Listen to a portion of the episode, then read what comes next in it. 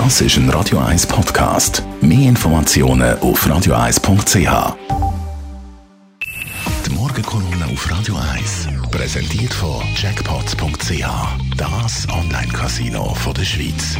Jackpots punkt c h. So geht Glück. Morgen, Leiter Gerber. Guten Morgen miteinander.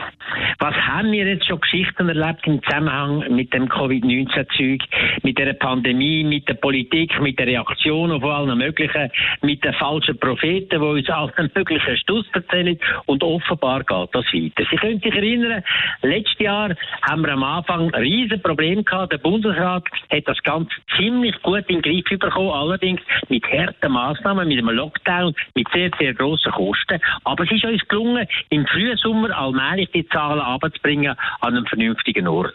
Was ist passiert? Die Kantone sind gekommen und haben gesagt, wir sind entmündigt worden, wir wollen jetzt auch wieder unsere Kompetenzen, wir wollen weit schwätzen. Das Resultat haben wir gekannt.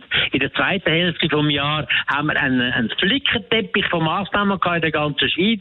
Überall ist es ein bisschen anders gewesen. Manchmal hat man sich sogar versucht zu übertreffen in den Lockerungen, und im Herbst hat uns die zweite Welle erreicht. Und mit ein wichtiger Grund war die Inkompetenz von den kantonalen Regierungen. Es ist falsch, den Föderalismus da zu spielen.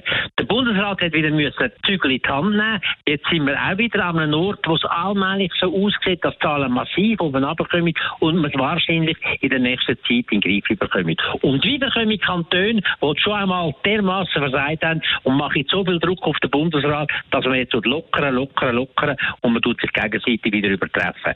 Wir sind heute in einer Situation, wo wir grausam aufpassen müssen, dass wir nicht in die dritte Welle laufen. Und die dritte Welle wäre dann die schlimmste, weil unsere Leute haben allmählich genug von dem ganzen Zeug und wir müssen so schnell wie möglich in eine Situation kommen, wo es wieder bessert.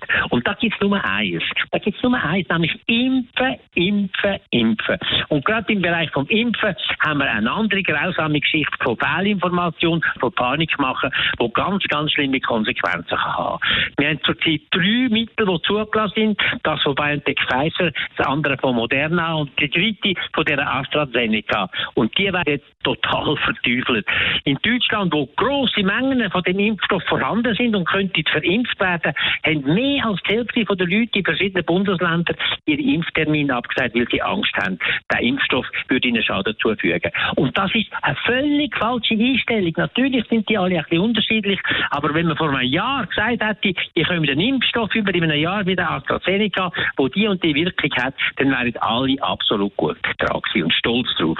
AstraZeneca, und das muss man ganz deutlich sagen, wie alle anderen, haben eine ganz, ganz grosse Wirkung. Wir haben mittlerweile auf der ganzen Welt Millionen Leute, die geimpft worden sind. Das sind etwa vierzig, fünfzig Millionen Leute. Und man wissen genau, dass alle Impfstoffe, die zugelassen sind, enorm das Risiko senken. Auch AstraZeneca. Und darum ist es jetzt wichtig, impfen, impfen, impfen. Und Kanton, anstatt mitzureden, sollte dafür sorgen, dass in ihren Kantonen eine vernünftige, wirksame Impfkampagne kann durchgeführt werden kann. Die Morgenkolumne auf Radio eins. Und für alle die, die digitalisiert sind, daheim und so, wo kann man äh, das äh, nachlesen? Im World Wide Web w w w punkt radio eins punkt c h als Podcast. Ich bin eben mehr der Grammophon-Typ.